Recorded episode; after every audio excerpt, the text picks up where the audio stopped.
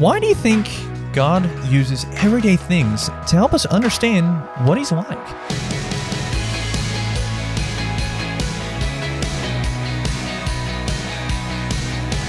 Hey there, I'm Andrew Stevens, and this is Unlocked, your daily key to unlocking God's Word in your life. I will admit, I do like a good, you know, piece of garlic bread with dinner sometimes, or a slice of toast with breakfast in the morning.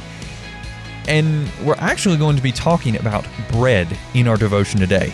This one is called Bread from Heaven, and it was written by Abby Siona.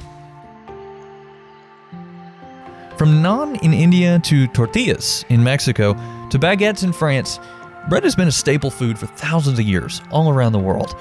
Bread plays a central role in food for almost every culture, and it's even an important part of the Bible.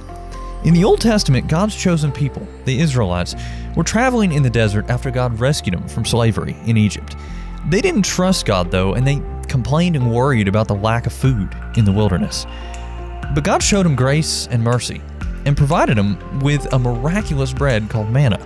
Every morning, he would send down manna from the sky with special instructions for the people to gather only enough for each day.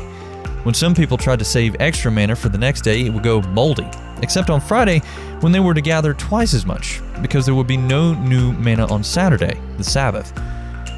By instructing the people to collect just enough every day, God was inviting them to rely on His provision for each day and to trust Him with the future.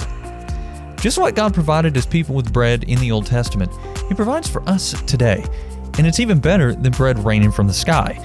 In the New Testament, after Jesus multiplies bread to feed a hungry crowd, he reminds the people of the story of the manna in the wilderness, then adds to it. Jesus calls himself the bread of life. Just as God provided his people with manna from heaven to save them from hunger, so Jesus came from heaven to save us from our sins.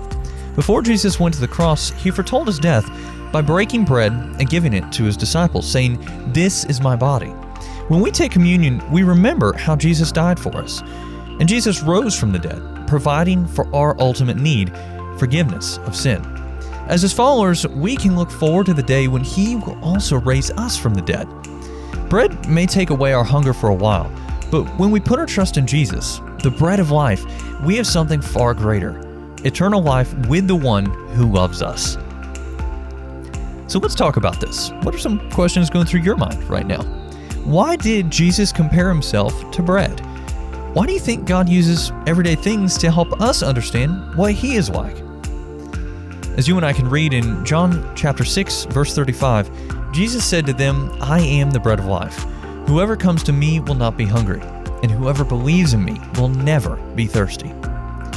Now, I'd encourage you to read in your Bible Exodus chapter 16, verses 1 through 35, as well as John chapter 6, verses 25 through 69, to help keep God's Word alive in your life. Unlocked is a service of Keys for Kids Ministries. Do you have younger siblings that might enjoy something like Unlocked, but geared just for them?